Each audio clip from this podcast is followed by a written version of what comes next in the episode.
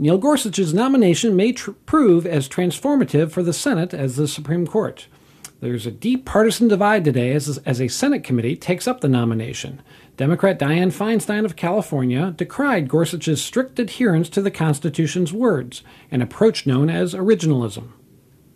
If we were to dogmatically adhere to originalist interpretations, then we would still have segregated schools and bans on interracial marriage. Women wouldn't be entitled to equal protection under the law, and government discrimination against LGBT Americans would be permitted. Republicans like Chuck Grassley of Iowa called Gorsuch a judge who simply applies the law as it is written. He has the highest level of professional qualifications, including integrity, competence, and temperament. That actually was Orrin Hatch, not Chuck Grassley. Uh, the panel is poised to send the nomination to the full Senate, where a showdown could permanently change the rules for Supreme Court nominations. It, it increasingly appears that, to get Gorsuch confirmed, Republicans may have to abolish the right to filibuster Supreme Court nominees. With us to talk about the Gorsuch nomination and confirmation fight, Jim Copland, Director of Legal Policy at the Manhattan Institute, and Michele Jawando, Vice President of Legal Progress at the Center for Amer- American Progress, and she has been at today's uh, uh, Senate panel, Senate Judiciary Committee proceeding. Jim, let's start with you. Just walk us through what you think is likely to happen this week with the Gorsuch nomination. Well, clearly he's going to get reported out of committee, and the committee's likely to do this on partisan lines, uh, strict partisan lines.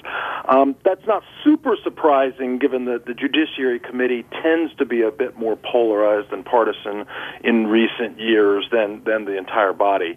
What's not clear is whether. Uh, there will be sufficient a sufficient number of Democrat senators to launch a filibuster and try to prevent a vote uh, on uh, Judge Gorsuch's confirmation. Um, it's not clear to me. I think it's going to be pretty close as to whether they have the, the requisite 41 votes to do that. Um, if they do do that, I fully expect that the Republican majority will will eliminate uh, the filibuster for the Supreme Court uh, the same way it was done for other presidential appointments, including lower court judges under uh, Democratic leadership when Barack Obama was president. And and I fully expect that by the end of the week, uh, Judge Gorsuch will be Justice Gorsuch.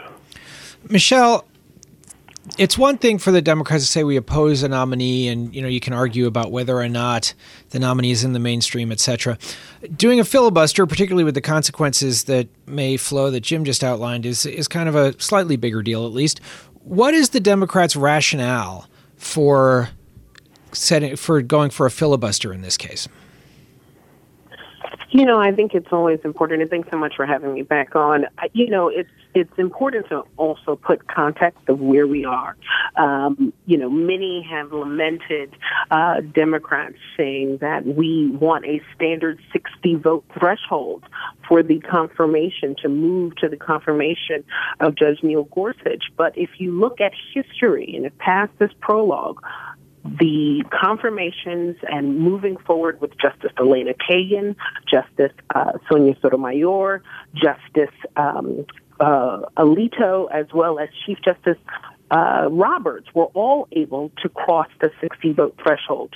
So we are now at a place where leadership, Senate Republican leadership, are saying that the Supreme Court vote, the highest vote, um, the most, the highest court in the land, should be subjected to a lower majority only rule. And I think it's unfortunate because that is at a time when we've had immense partisan divide, being able to say that all members should be able to find some consensus with whoever this nominee, and it's something that we've seen time immemorial, um, not being able to do that will permanently break the Senate, and that is on the leadership, Mitch McConnell and others, for doing that. No one else just want to be clear, Michele, and I don't think you're saying otherwise, but Sam Alito got 58 votes to be confirmed, but he did get uh, more than 60 votes to, to bring the nomination up to the, the Senate floor. Correct. Um, Sam Alito crossed the cloture threshold of 60 plus. Um, well, he got 58 votes on the final vote. But many, if you understand kind of Senate rules, the threshold to go to vote for the final vote moving forward is crossing a 60 vote threshold. And the last four Supreme Court nominees were able to meet that.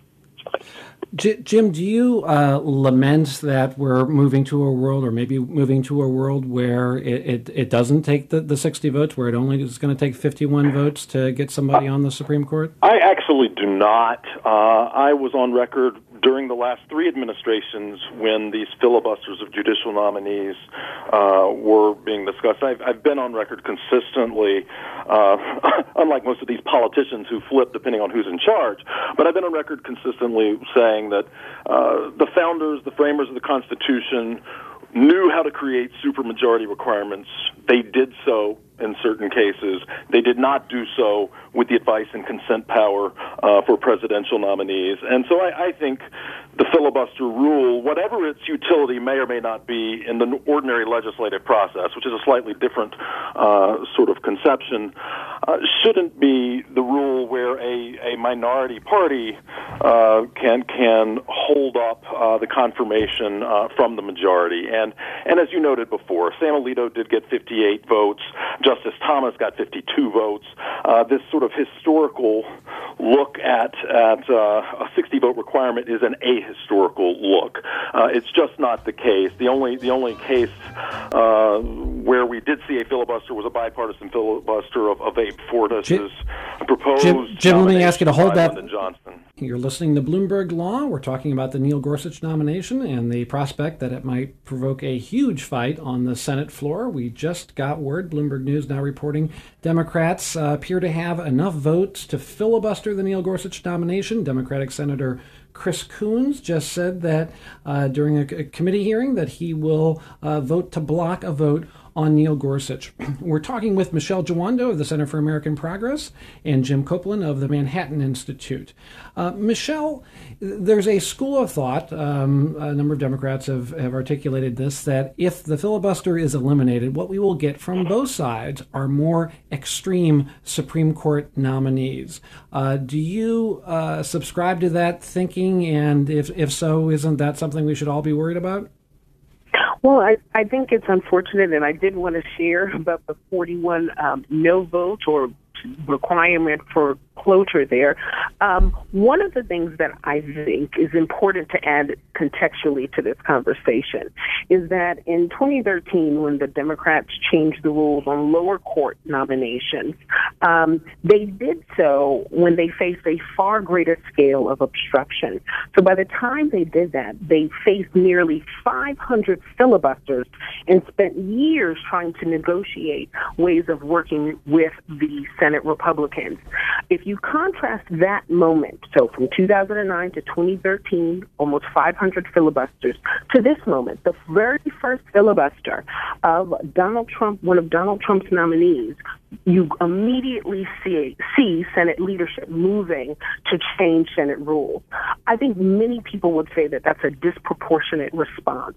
And I think to the extent that it will change the tenor of how we work with people in the Senate. As someone who spent many years in the Senate, it changes who can come to the table, who can be considered someone you can work with and compromise. And I think it's unfortunate. And I think Majority Leader McConnell should really evaluate whether it's worth changing the rules or whether or not they should just change the nominee. Jim, lurking over this conversation, at least for Democrats is the fact that um, the Republican majority Senate, led by Mitch McConnell, last year refused to even give a hearing, much less a vote, to um, Merrick Garland, who had been nominated by President Obama. What's the Republican response to that point when we start talking about whether a filibuster is appropriate? Uh, well, I don't know what the Republican response per se would be, but but uh, obviously the situations are different, and and they're different because the Republicans had the majority then, just as they have the majority now. Uh, it's actually it's been extremely rare in modern American history where a president has had. Uh, been been of one party, and the Senate's been of the other party, and then you've had a sort of nominee to go forward. And often, when you've had that sort of situation, uh, you saw situa- you, you saw the Senate uh, being accommodated. For instance, when when Dwight Eisenhower put forward uh, liberal Democrat William Brennan uh, to the court uh, in that sort of situation. So, it, but but it's an extremely rare sort of situation, particularly in an election year. And I think from the Republicans' perspective, they knew that if the shoe had been on the other foot, the Democrats would have done exactly that. And they knew that because Joe Biden said it, the, the, the, then the vice president, when he had been chairman of the Judiciary Committee. They knew it because Chuck Schumer said it. So they knew very well the Democrats would have done the same sort of maneuver. And they said, well, you know, listen, we're the majority, and uh, we're not going to go forward with this nomination in the election year. It was a risky move.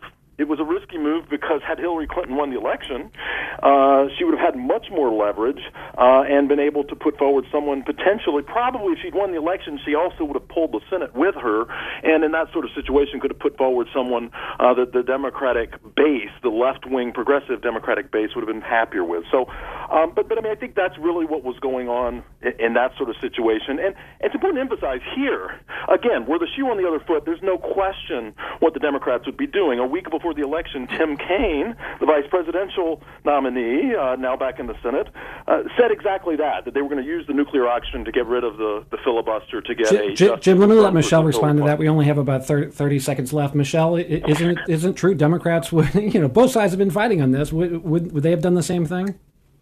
No, and I think it's important to also mention this 293 days. That was the length of time that once the announcement from President Barack Obama was made of Merrick Garland that he didn't he wasn't even able to meet with all of the senators, much less receive a hearing.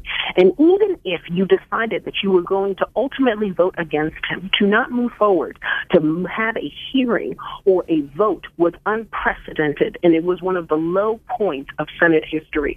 I think we should remember that if the Republicans eliminate the 60 vote requirement for Gorsuch, I think in unfortunately, it's only a matter of time before you do away altogether with the filibuster rule. And I think that's okay. a low point for the Senate altogether. Michele Jawando of the Center for American Progress, Jim Copland of the Manhattan Institute, thank you for joining us on Bloomberg Law.